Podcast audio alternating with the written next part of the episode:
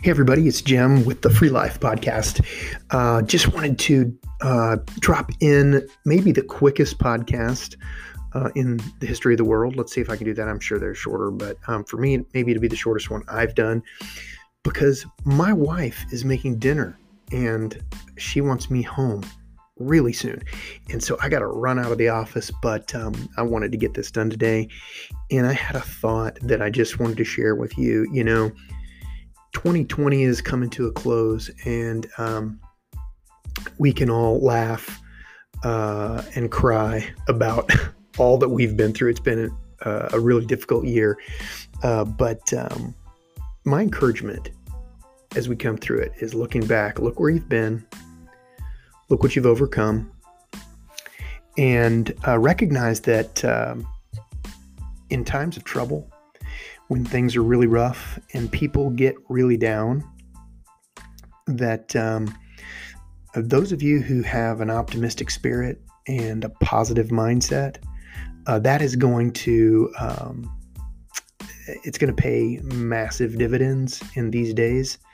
It becomes um, more of a rarity, um, and uh, it's not a it's not really a commodity. People are down and dour, and um, we're seeing divisiveness and anger. We've got the election chaos going on. We've got uh, COVID. Uh, we got some super serious stuff happening.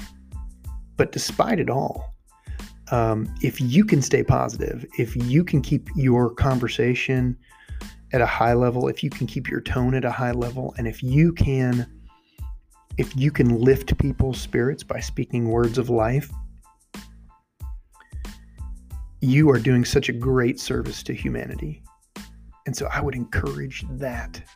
We can we can have um, we can ha- have disagreements, but the way we have those disagreements is very important. And we have a history and tradition in the United States of being able to disagree agreeably, even. So I would encourage that uh, over the holidays as you have those um, conversations. But I would encourage just just let your optimism and your positivity flow um, as you look and, and how do you have that? I know some of you are saying man how do you have that right now? I'm, I'm honestly i'm not feeling it right? It, i just don't feel. Um, yeah i'll just um, couple thoughts that are that are sustaining me through the same thoughts as i journey with you in that because we all go there. We're all it's been tough right? But one is get in your bible get in your bible and um, I think then also, um, secondarily, uh, remember, and I got this from um, a buddy of mine named uh, Peter Lewis, who's a pastor here in Dallas, and he was at a um, he was at a a small uh, conference with me last Christmas, and I just talked to him the other day, and I I really told him, I said, Man, your words last year were so important for this year that was coming. We didn't know what 2020 held. But um, the essence of his message last year was um, to totally disable fear. Um, you know, fear is mentioned in the Bible um, as much as anything as a tool of the enemy and is used against us and it's just oppressive and powerful, and we need to fight it um, in this spiritual warfare that we find ourselves in.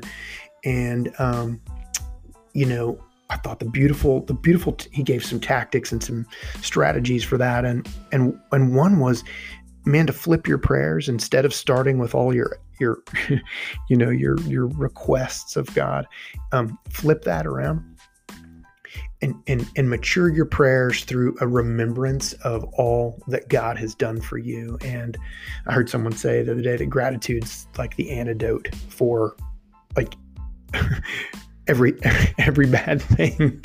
Um, so thankfulness and remembrance of how you thought certain things were going to happen maybe when something bad happens, oh no, this is coming, that's coming, get fearful, worried about it.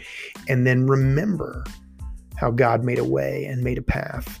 And uh, He always does. So, my encouragement to you is to trust Him, get in the Word, and um, know the truth, and then in prayer time, just lift a lot of prayer time and uh, remember, remember all of the wonderful and incredible things He's done for you, including all those many times that He's just literally pulled you out of the fire and saved you.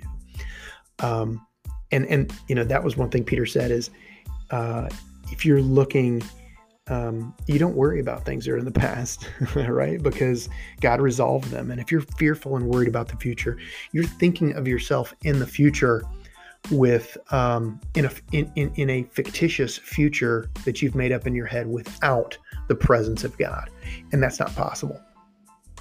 That's not possible. He's with us. Okay, I'm closing it off before six minutes. Love you all. Appreciate you. Thanks for your time. Hope that blessed you. And I'll see you on the next podcast.